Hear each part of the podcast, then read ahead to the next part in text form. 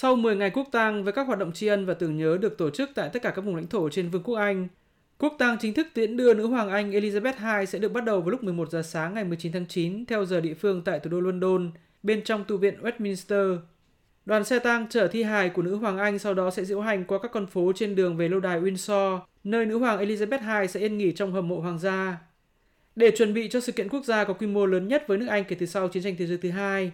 chính quyền Anh và thủ đô London đã huy động một lực lượng an ninh khổng lồ, trong đó ít nhất có 2.300 cảnh sát trực chiến dọc tuyến đường đưa thi hài nữ hoàng Anh từ tu viện Westminster về lâu đài Windsor. Lãnh đạo Sở Cảnh sát thủ đô London ông Mark Rowley cho biết.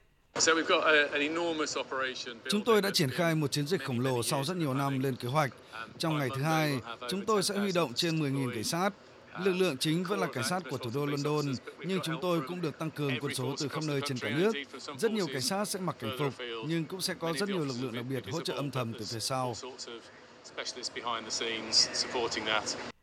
Ngoài lực lượng cảnh sát, chính quyền Anh cũng huy động một lượng lớn binh sĩ quân đội, lính cứu hỏa cùng nhân viên y tế trong suốt nhiều ngày qua, đặc biệt từ Chủ nhật ngày 18 tháng 9 khi nhiều nguyên thủ cũng như người đứng đầu hoàng gia các nước bắt đầu đến London để viếng nữ hoàng Anh Elizabeth II.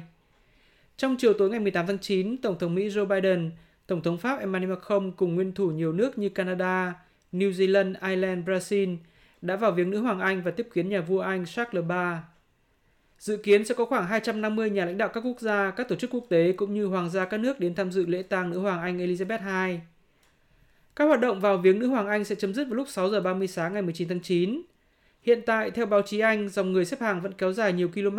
và những người xếp hàng sau cùng sẽ phải đợi khoảng 7 tiếng đồng hồ mới có thể vào được bên trong để viếng nữ hoàng Elizabeth II. Nhà chức trách thủ đô London đã khuyến cáo người dân không nên tiếp tục xếp hàng khi thời hạn thăm viếng sắp chấm dứt. Trước đó, dòng người xếp hàng trong sáng ngày Chủ nhật 18 tháng 9 phải đợi khoảng 14 tiếng mới được đến lượt vào viếng.